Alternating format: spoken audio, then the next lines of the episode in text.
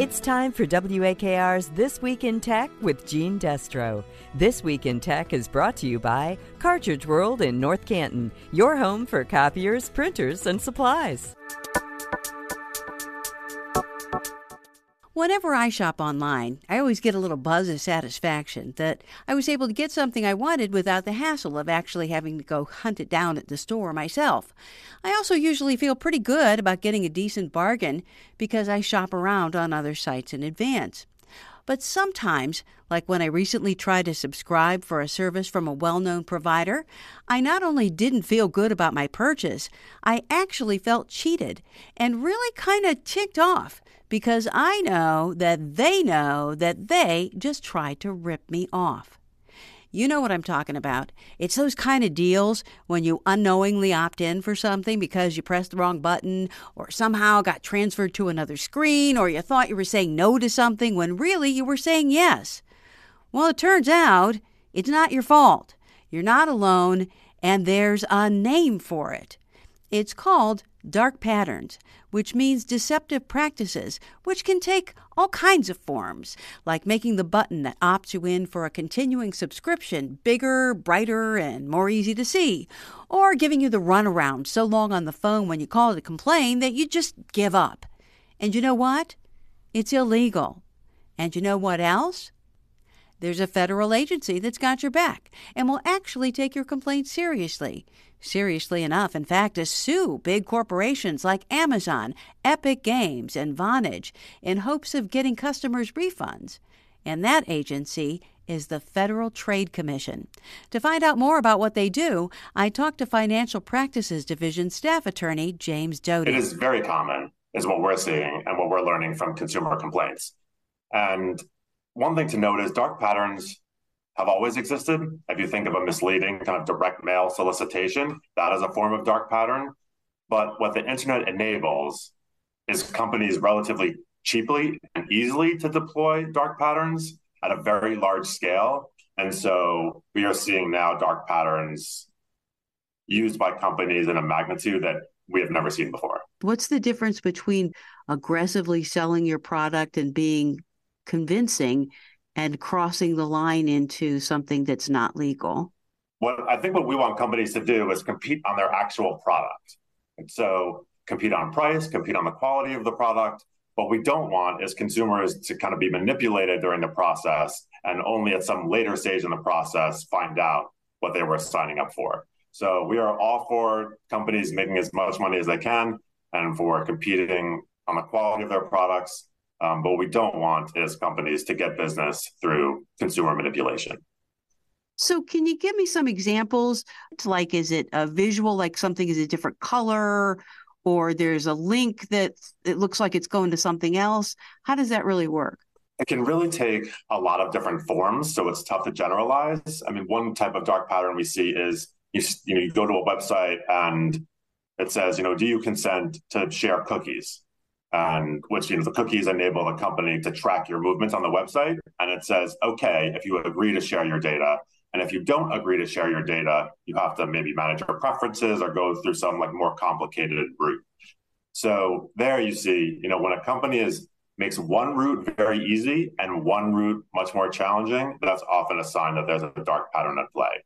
Something else we often see is if there is a lot of text on the website, a very busy website with a lot of things going on, oftentimes that's an indication that a company is trying to direct you away from certain text and towards other provisions.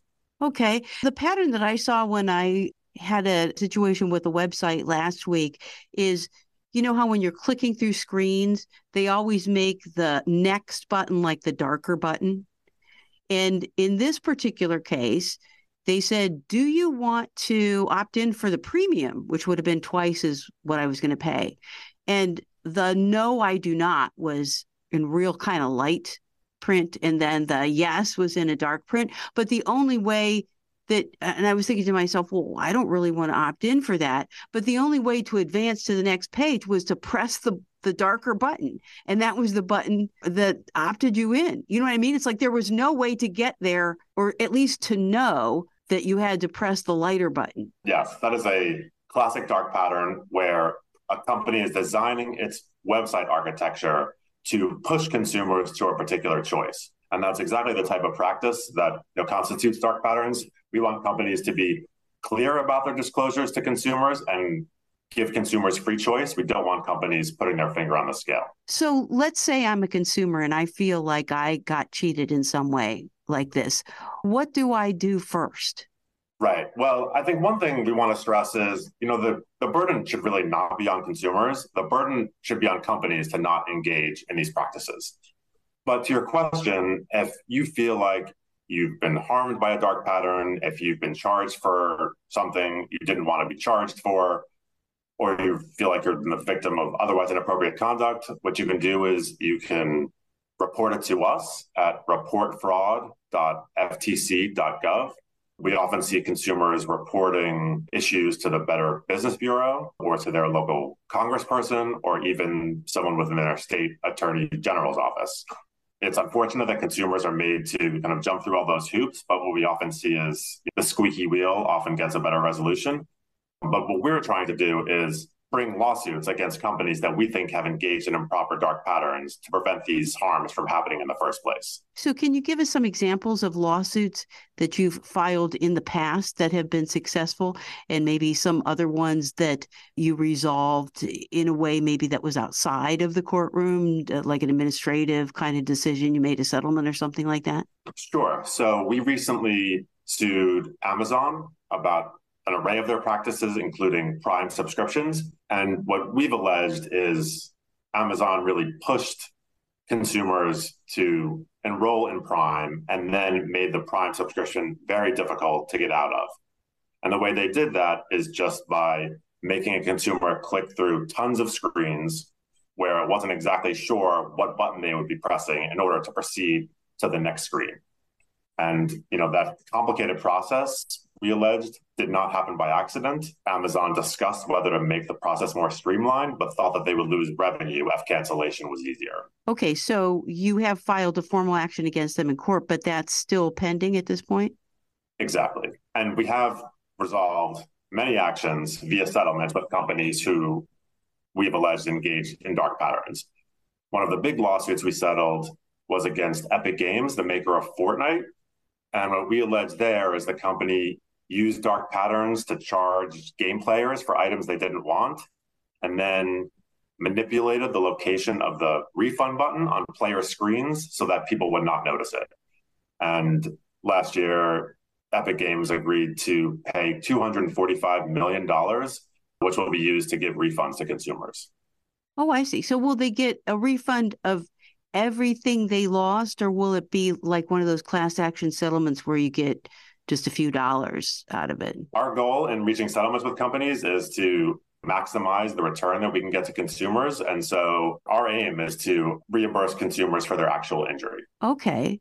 So there's also other government agencies that do this. Do you work with them on these kinds of complaints? Yeah, so there are a number of other governmental entities that are paying attention to dark patterns. There's the Consumer Financial Protection Bureau, the CFPB, which is uh, looking closely at dark patterns and who we work closely with.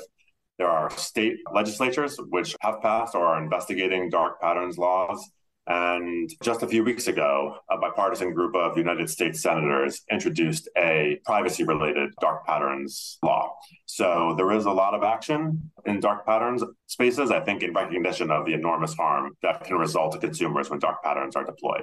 Before we got the recording started, I mentioned that one of the people I work with had a situation with this one service, this one website, and they never intended to opt in and then they got opted in. And they're getting charged like eight bucks a month and it's been going on for years and they keep trying to call and write and they can't get any action. And they were actually told well you'll just have to get a different bank account because you know we're not going to stop this. And they're actually going to do that which i thought was kind of absurd, but I mean, that's the extent they're going to go to instead of just being able to call these people and say, hey, I don't want this anymore. Right. And I think that's the nightmare scenario that we see a lot of consumers complaining about. They're kind of on this endless loop of recurring charges that that's impossible for them to extricate themselves from. And they're not just losing money, but they're losing a lot of their time.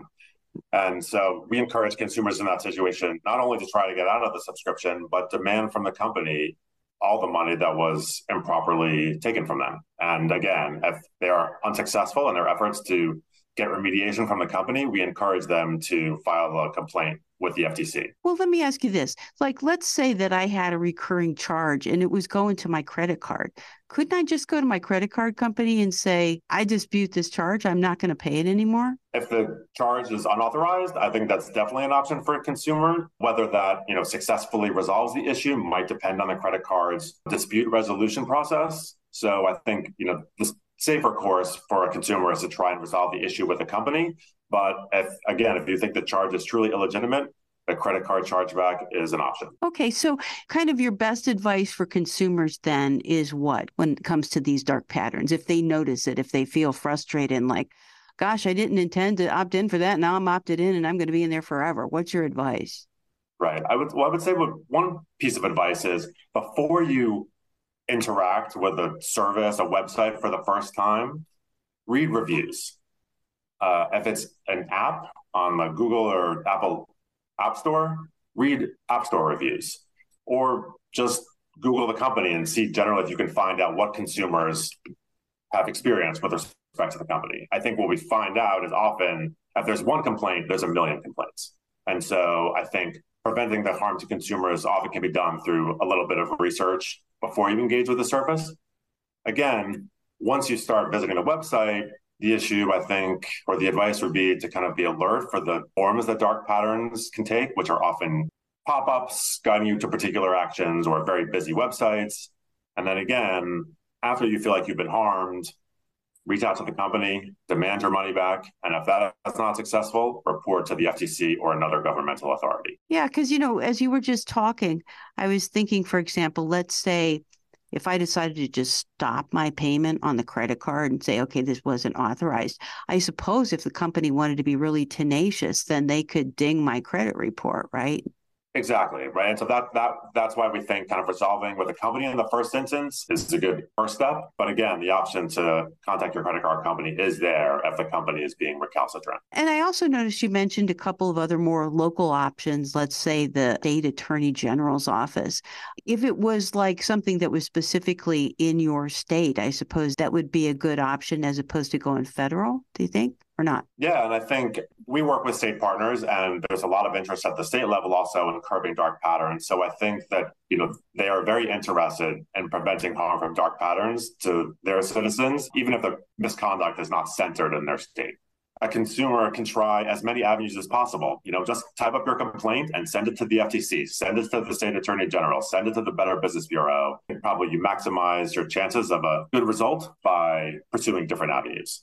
You know, I think that's a good idea because as I've talked to friends about this, everybody's like, oh, but it's such a hassle. I don't have the time for this. But it sounds like if maybe you just kind of wrote one complaint letter and then sent it to everybody, chances are you might find a receptive ear somewhere along the line, right? Exactly. I think that might be a relatively efficient way to get a good resolution. And it sounds like it's also possible that with some of these big outfits, like let's say Amazon or something, there's millions of other people that have encountered this, not just you. Right. And that's what I was saying before. It's kind of, I live in New York City, and the rule here is if, you know, you see one cockroach in your apartment, there's thousands behind the wall.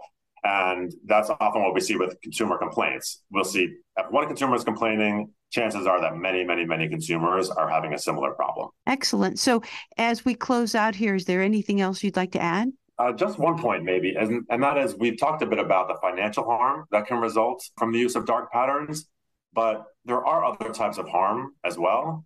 And what we've seen is sometimes companies will inappropriately nudge consumers to share sensitive health information or personal information or privacy information that consumers do not want to share.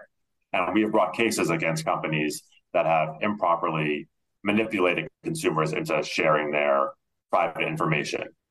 In those cases, there's no financial loss to the consumer. They didn't turn over any money, but we think the privacy injury is very real. And so we pay a lot of attention to dark patterns in the privacy space as well. That's interesting. What kind of private information are we talking about? Like if they say, what medications are you on or something like that? So, in a recent case we had against a company called BetterHelp, the company essentially told consumers it would not share personal information. And then, hidden across the bottom of the screen, there was a policy that said they may, in fact, share information. And so they asked consumers, you know, whether they had ever engaged in mental health counseling services and then shared that information with third parties against consumers' expectations. The one thing consumers want to be assured of is that that information it will be kept private. And so to then share that information with third parties, we think is a major violation of consumers' rights. So, what did you do in that instance? Did you file a complaint and is it pending in court or did you guys resolve it somehow?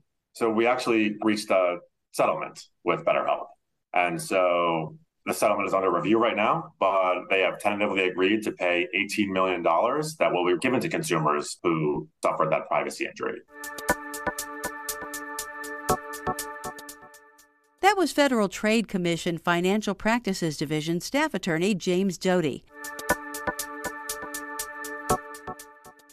And that's it for now. Stay happy and healthy, and we'll see you again next week. This has been This Week in Tech with Gene Destro on WAKR, brought to you by Cartridge World in North Canton.